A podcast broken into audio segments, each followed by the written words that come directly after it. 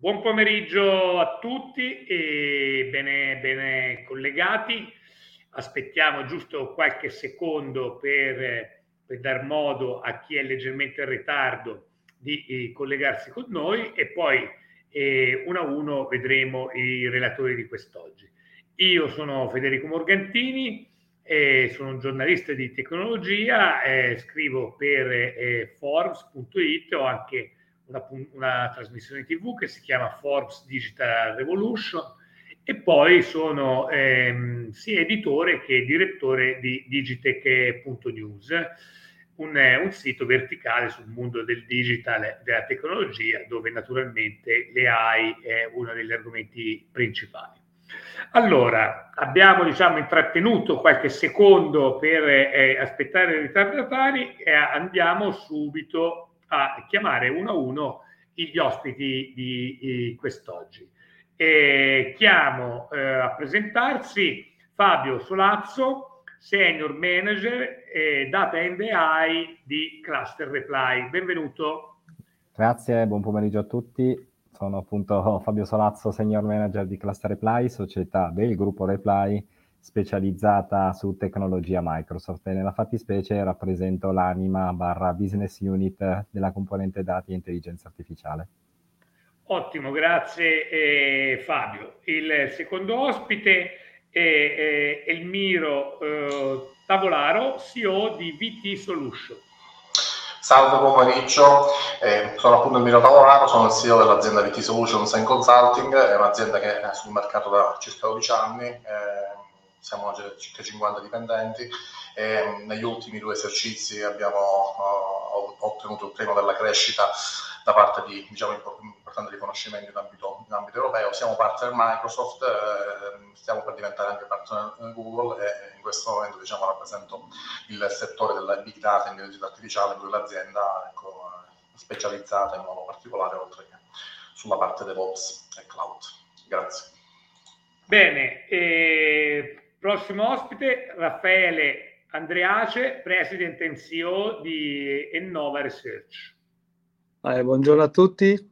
Innova Research, sono Raffaele Andreace e seguo anche la pratica, supporto alla pratica AI. Noi siamo un'azienda che conta circa 150 ingegneri. Nell'ambito AI abbiamo diversi PhD che fanno anche ricerca. E la nostra azienda segue quelle pratiche che vanno dal digital transformation all'IoT, passando per tutto quello che è lo sviluppo in cloud, e la nostra focalizzazione è più orientata a Google, di cui siamo addirittura per diventare premier partner, e alla tecnologia che espongono specialmente nell'ambito cloud AI. Bene, ultimo ospite, solo per ordine di chiamata, Federico Cussigh, Artri Technologies. Salve, sono Federico Cussigh, sono Senior Partner di Artri Technologies, siamo business partner IBM da diversi anni, ci occupiamo di Knowledge Management che è una combinazione tra vari fattori che magari dopo andremo a analizzare, e personalmente mi occupo di tutta la parte di definizione strategica delle nostre applicazioni, che sono un mix tra informatica tradizionale e intelligenza artificiale.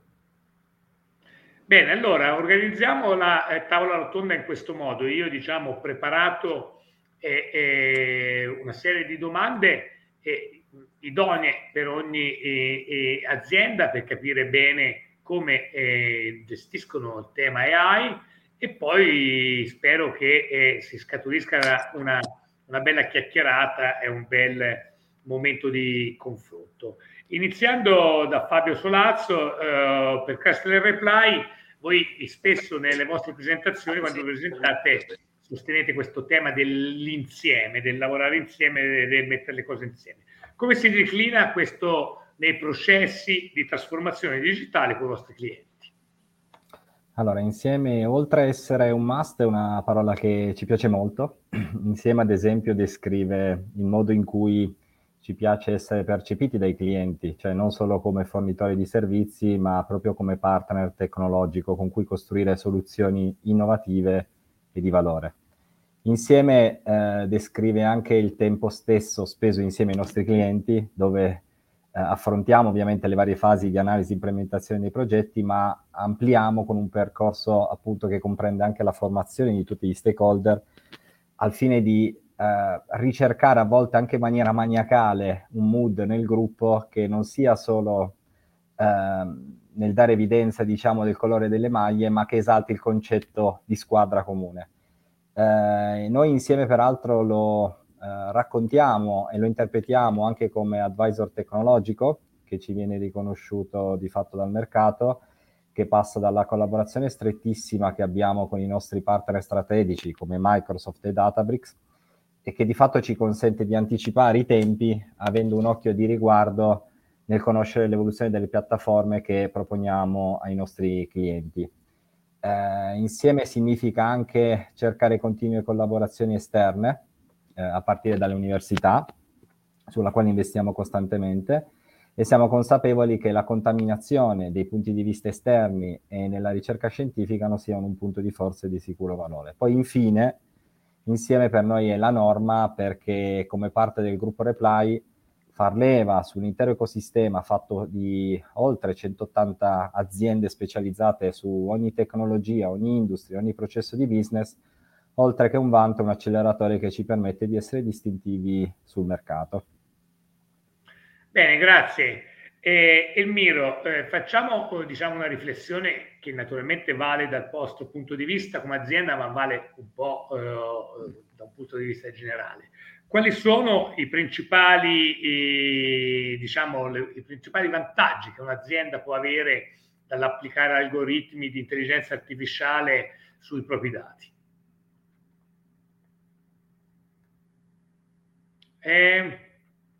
Volume.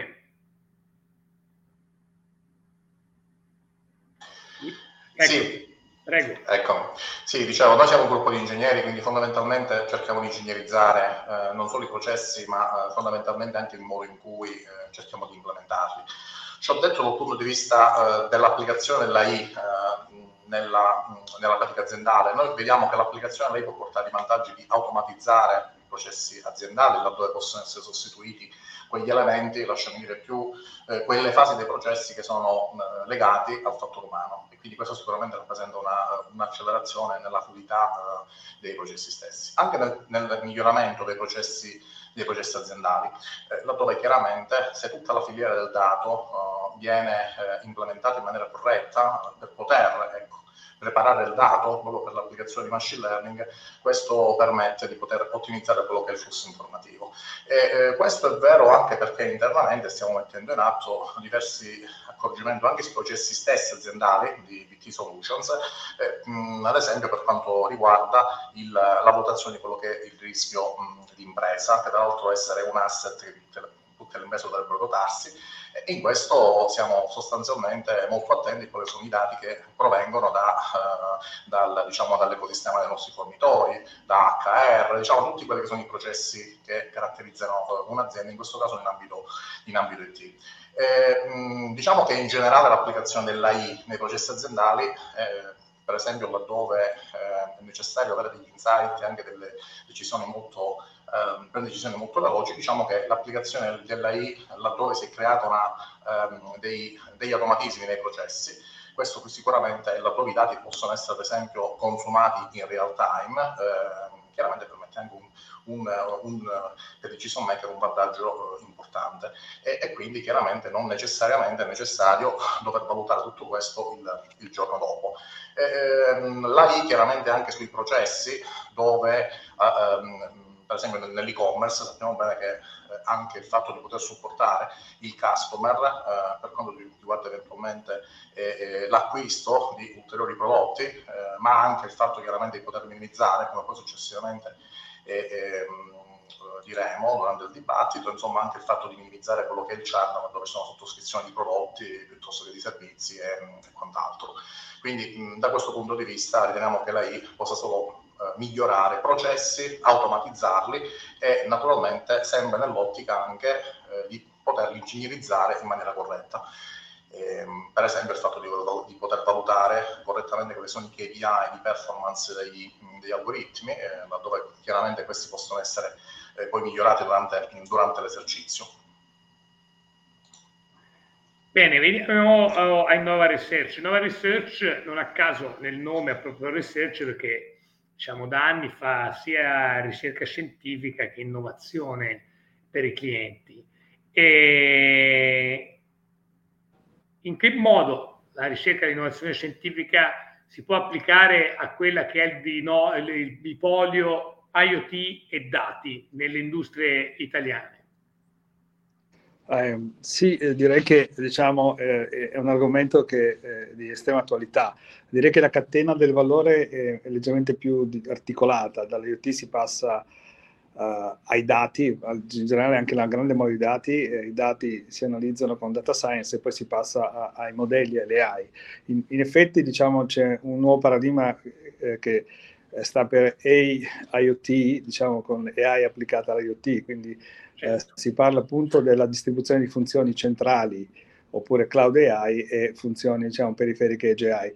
In generale la questione riguarda la disponibilità del dato in funzione della penetrazione dell'IoT e anche la difficoltà poi di, una volta ottenuti tutti questi dati per un'azienda, di trarre valore da questa immensa mole di dati che generalmente è solo applicata in logica meramente descrittiva o attuativa se parliamo nel campo dell'OT, dell'Operation Technologies. Invece con AI cerchiamo di fare questo passaggio, di passare da un modello di tipo descrittivo, un modello di tipo predittivo, e i vantaggi sono certamente innumerevoli. E noi come Innova ci siamo impegnati in vari campi in questo settore, da applicazioni che hanno. Raffaele, l'abbiamo perduto, non so se tu ci senti, ma sei rimasto frizzato. E comunque sì, non voglio concludere Raffaele. Sì? Sei rimasto frizzato, guarda. Comunque siamo rimasti a quando spiegavi che con l'artificial intelligence si può fare anche un'attività predittiva e quindi non solo certamente predittiva remoto. Prego, finisci.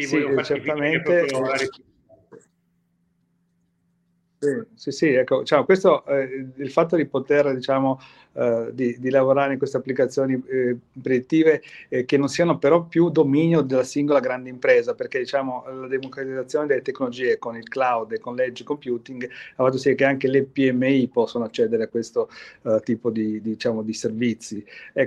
Non è solo un discorso meramente di architetture, ma anche di tecnica, no? Noi sviluppiamo algoritmi con magari Google Vertex AI in modalità centrale e dall'altra parte abbiamo delle TPU tipo on edge che sviluppano l'intelligenza che viene trasportata e trasferita sull'edge, quindi alla fine sulle linee anche totalmente sconnesse si possono attivare funzioni di controllo dei difetti di produzione e analisi di queste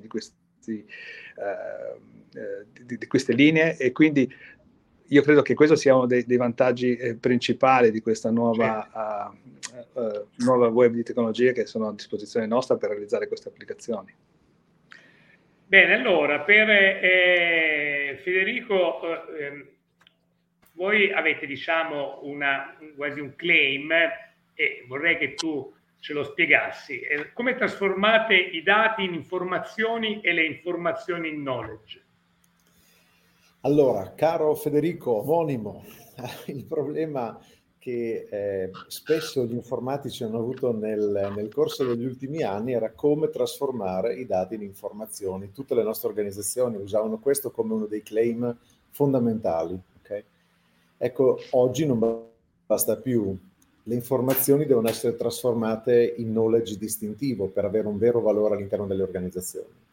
Ecco che le fasi storiche, che erano quelle classiche di raccolta, organizzazione, analisi e interpretazione del dato, okay, oggi sono semplicemente una specie di preassemblato che rappresenta l'informazione, ma l'informazione necessita di ulteriori fasi per diventare vero valore delle organizzazioni.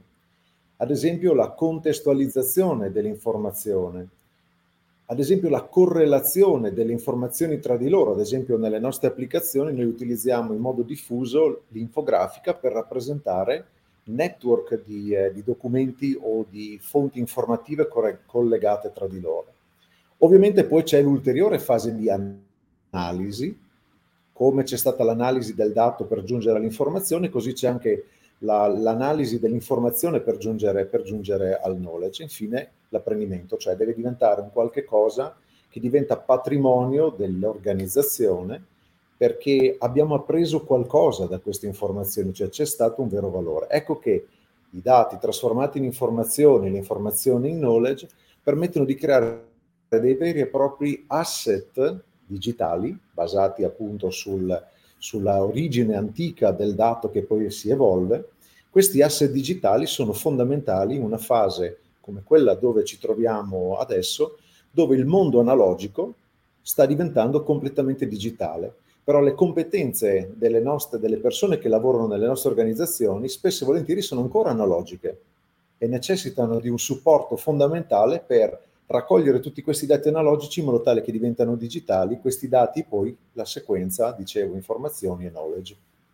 Sì, perché non c'è, diciamo, cosa più sciocca che raccogliere tanti dati, elaborarli, ma poi non sfruttarli, che poi è quello che succede in tantissime aziende, in tantissimi casi, che ormai, diciamo, il valore dei dati si dà per scontato, e quindi si sono fatti sistemi che raccolgono, ma anche banali, il software che ti studia, ti fa l'analisi di come lavora il tuo sito, ma poi non c'è nessuno che va a studiare, a leggerli per migliorarlo il sito. Però naturalmente tutti abbiamo l'ultima versione di Analytics, cioè quello che è. Questo è un esempio banalissimo, ma figuriamoci quanti esempi simili ci sono in aziende che magari hanno dei misuratori, hanno appunto dei sistemi IoT che raccolgono dati in continuo e poi rimangono lì senza che nessuno ci abbia fatto sopra delle query, delle interrogazioni e l'abbia trasformato in competenza, come dicevi tu.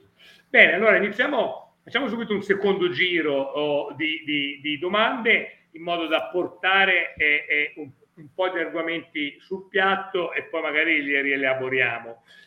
Come Cluster Reply voi avete clienti anche nel mondo dell'energy e degli utility, e normalmente sono clienti molto grandi, sono clienti importanti, e questi genereranno una mole di dati mostruosa. Cioè, se io penso a una grande utility che ha milioni di clienti, creerà milioni e milioni di dati.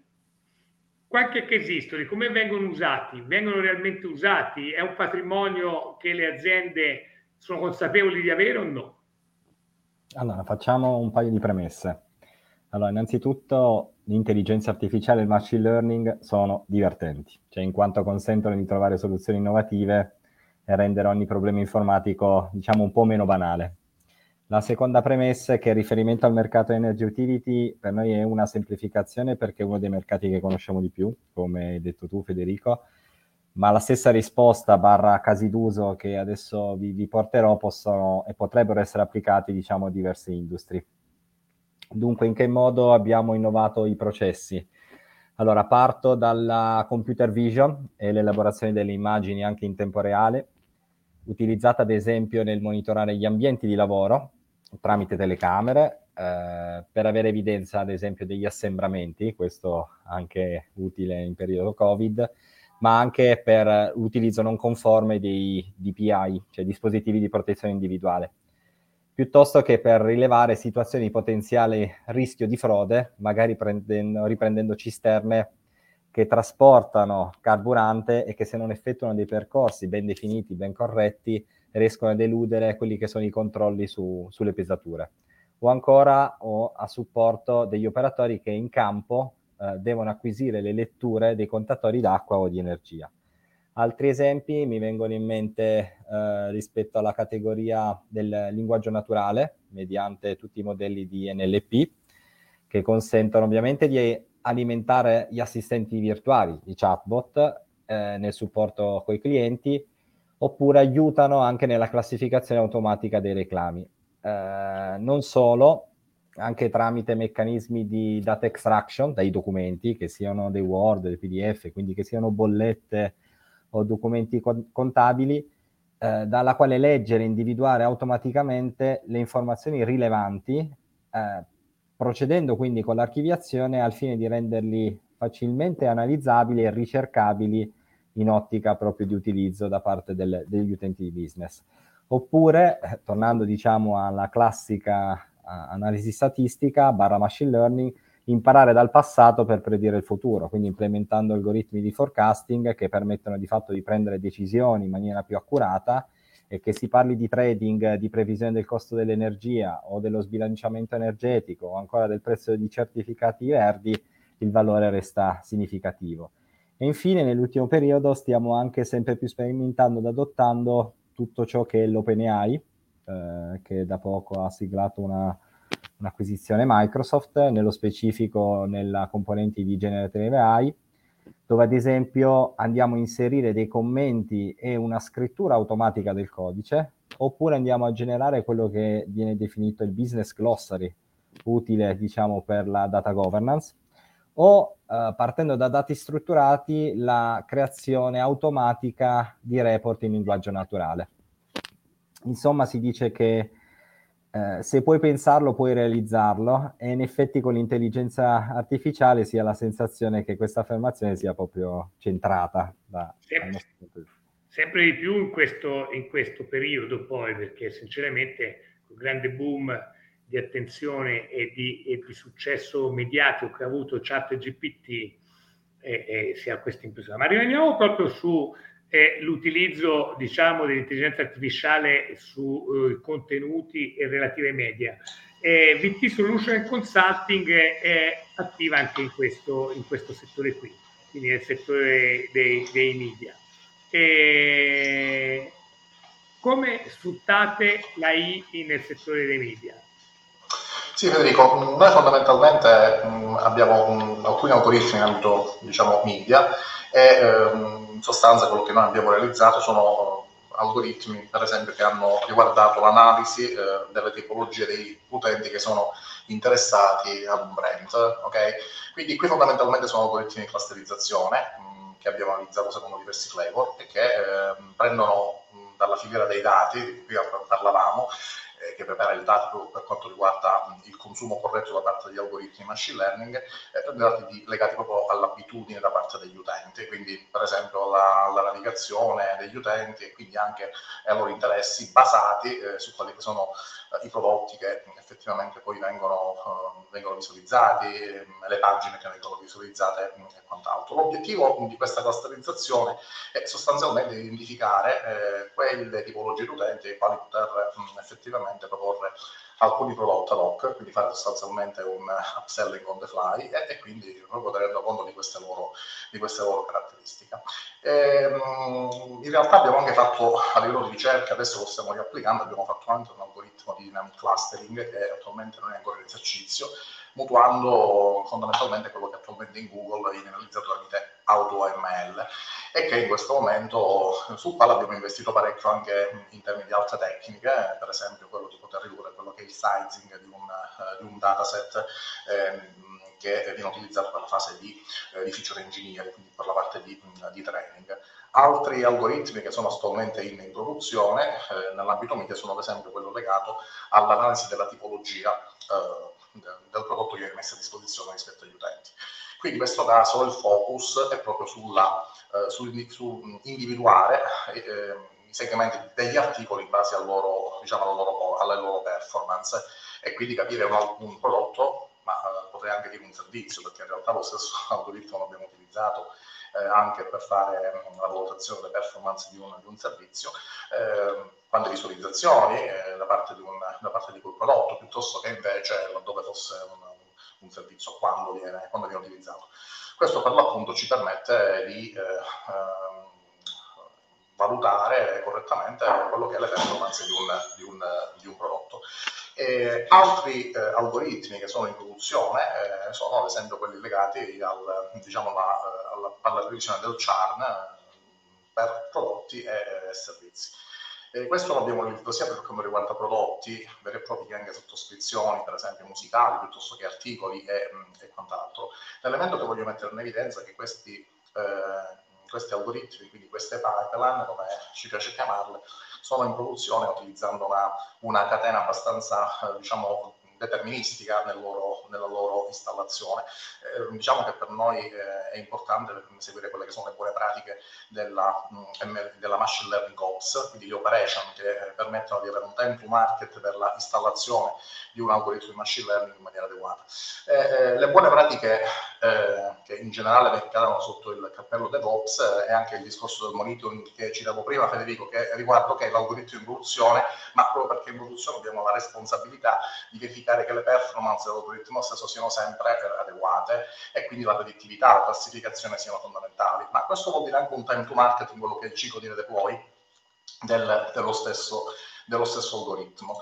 E tutto questo chiaramente permette di poter avere sempre le performance adeguate per quanto riguarda il processo di machine learning. Questi algoritmi che chiaramente non dirò dettagli riguardo i clienti, sono anche installati su piattaforme differenti. Prima i colleghi parlavano di Google, sono su Google, sono su Azure, laddove possiamo privilegiamo strumenti cloud native, quindi che siano sostanzialmente agnostici rispetto al cloud, però Vertex AI, così come altri prodotti workspace managed sul cloud, sicuramente non li disdegniamo perché sicuramente ci semplificano tante delle cose, diciamo così, dal versioning dei modelli, piuttosto che diciamo così, al catalogo delle feature, cosa che in realtà fino all'altra volta ti dico anche su alcuni algoritmi ancora non portati su queste piattaforme, facciamo in modalità manuale, sebbene automatizzata nei termini di rilascio.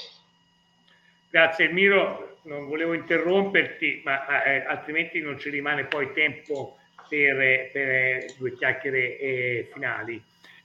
Raffaele di Innova Research, voi avete, grazie all'intelligenza artificiale, fatto diversi progetti di trasformazione digitale, grazie all'intelligenza artificiale avete fatto in tanti clienti, avete fatto delle transizioni digitali importanti. C'è qualcosa che ha veramente fatto la differenza grande per un vostro cliente, un case history che ci vuoi raccontare?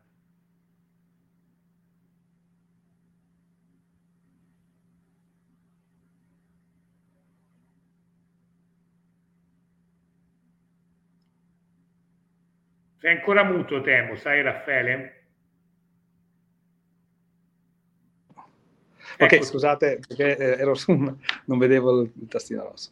Allora, nell'ambito appunto di esperienze ne abbiamo da discutere insieme. Volevo solo fare un breve, diciamo, ragionamento su quello che è la trasformazione digitale, no? È una strada molto larga che può accogliere tutti, può essere lunga e bisogna anche fondamentalmente capire dove si parte. Noi abbiamo esperienze che vanno dalla trasformazione di aziende meccanico, elettromeccaniche, che partivano dai prodotti di questo tipo, che adesso operano nel mondo dei servizi digitali a supporto dei loro prodotti, che iniziano a collezionare moli di dati e che poi sono pronte per affrontare l'ultimo miglio che inizia con le AI. Poi invece annoveriamo esperienze in ambito bancario assicurativo e in ambito human resources. In ambito bancario assicurativo nell'acquisizione automatica dei claim, su un'applicazione, diciamo, che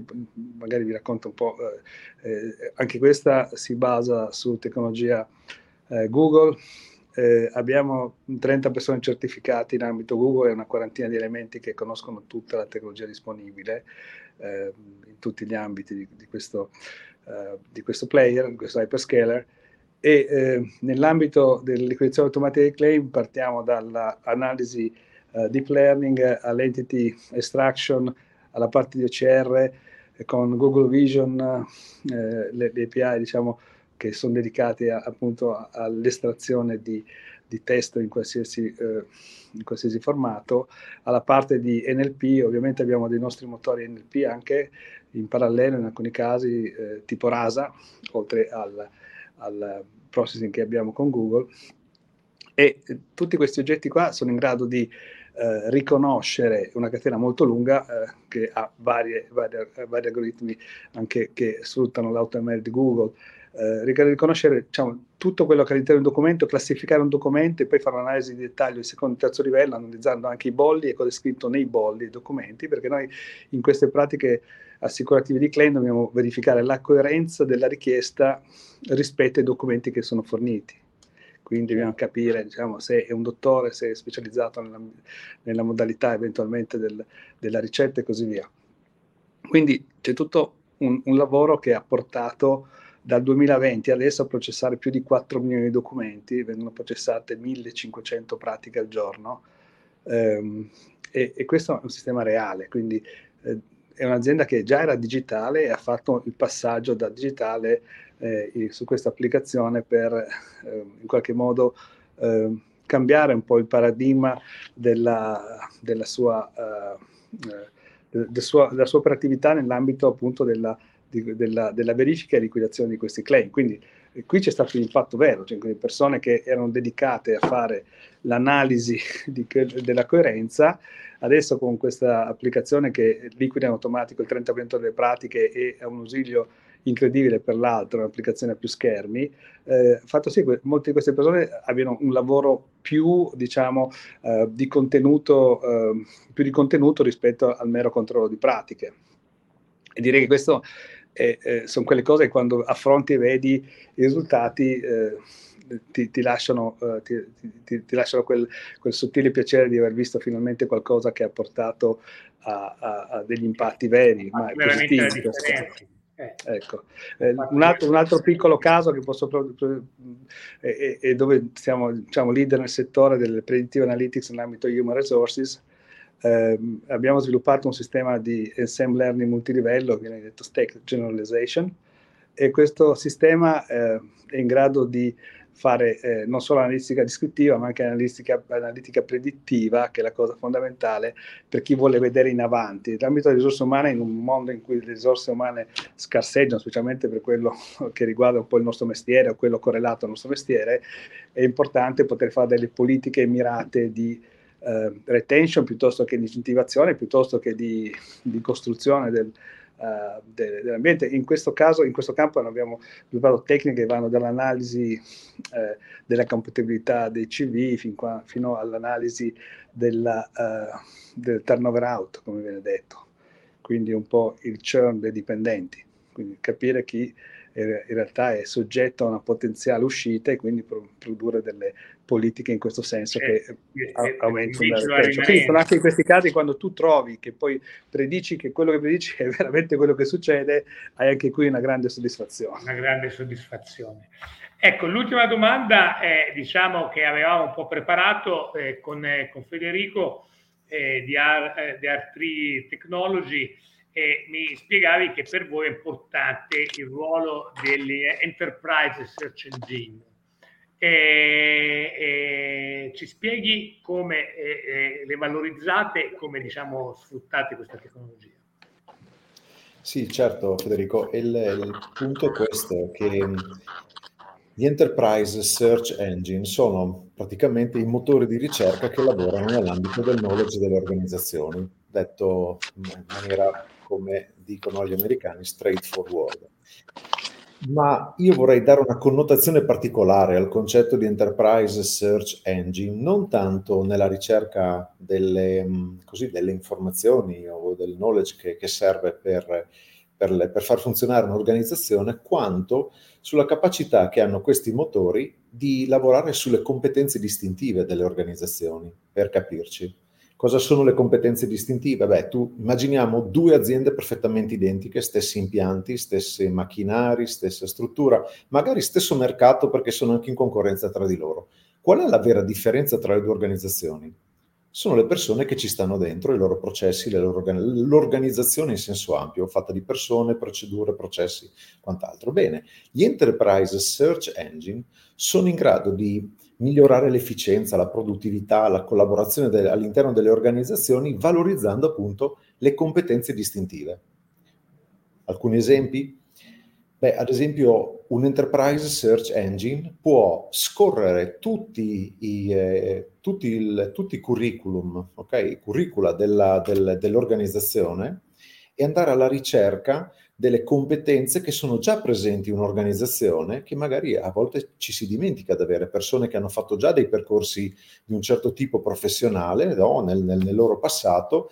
Quindi è un qualche cosa che oggi non trova applicazione nel lavoro che stanno facendo oggi, ma che grazie a questi Enterprise Search Engine possono essere sempre mantenuti sotto evidenza. Un'altra cosa è la condivisione delle competenze. Qui però bisogna fare una piccola digressione su questo tema. Immaginate una procedura, un'istruzione tecnica. Ecco, un'istruzione tecnica, come vedete alle mie spalle ho dei componenti, meccanici. In questo momento mi trovo presso una delle mie aziende clienti, che è un produttore di componenti del settore aerospaziale. Bene, cosa che fa la differenza rispetto a un'istruzione tecnica che questa azienda riceve dal suo cliente? Dentro quell'istruzione tecnica c'è scritta la voce del cliente. Cioè sono le cose che per il cliente sono importanti.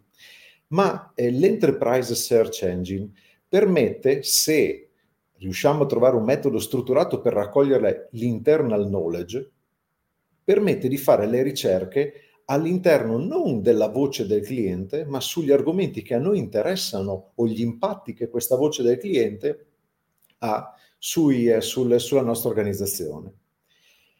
Gli Enterprise Search Engine nell'ambito delle competenze distintive sono in grado, se sono strutturati in un certo modo, anche di garantire il livello di accesso alle informazioni in base ai diritti, ovviamente. C'è chi può accedere a certe informazioni, chi non deve accedere a certe informazioni. Ultimo tema, che però è collegato al primo, è la ricerca dei talenti all'interno delle organizzazioni. Spesso e volentieri noi dimentichiamo l'importanza che ha la valorizzazione delle risorse che già abbiamo nelle nostre organizzazioni, che sono già formate, che conoscono tutto l'environment della nostra organizzazione. Ecco, la ricerca interna dei talenti, ecco, questa è una cosa che spesso e volentieri viene lasciata alla sensazione di alcuni che, si occupano di cercare di immaginare come andare spesso e volentieri sempre alla ricerca all'esterno dell'organizzazione delle competenze che servono, ma a volte sono già presenti nell'organizzazione stessa. Sono già presenti internamente, sì. Adesso c'è anche bellissimo tutto un filone di cercare di scoprire in cosa i nostri impiegati sono bravi fuori dal posto di lavoro, in cosa sono bravi a casa, perché magari venendo fuori che a casa sono bravi nel bricolage, potrebbero essere bravi nell'organizzazione dell'archivio aziendale e così via. È tutto un filone nuovo in questo. Allora, il titolo della giornata era i 1000 modi per valorizzare i dati in azienda. Ne abbiamo visti tantissimi, perché in ciascuna delle vostre risposte di fatto c'era sotto un case history, c'era sotto un'applicazione, e gestione e valorizzazione del personale, e risoluzione dei problemi e dei call center, comunque gli help desk, e manutenzione predittiva, ottimizzazione documentale con tutti i sistemi di AI, sia generativa che di analisi. Abbiamo visto tantissime applicazioni. Se voi,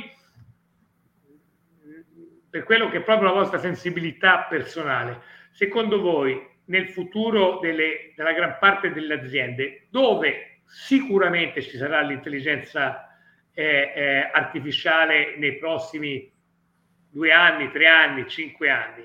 Facciamo un'altra carrellata come prima, oppure se qualcuno veramente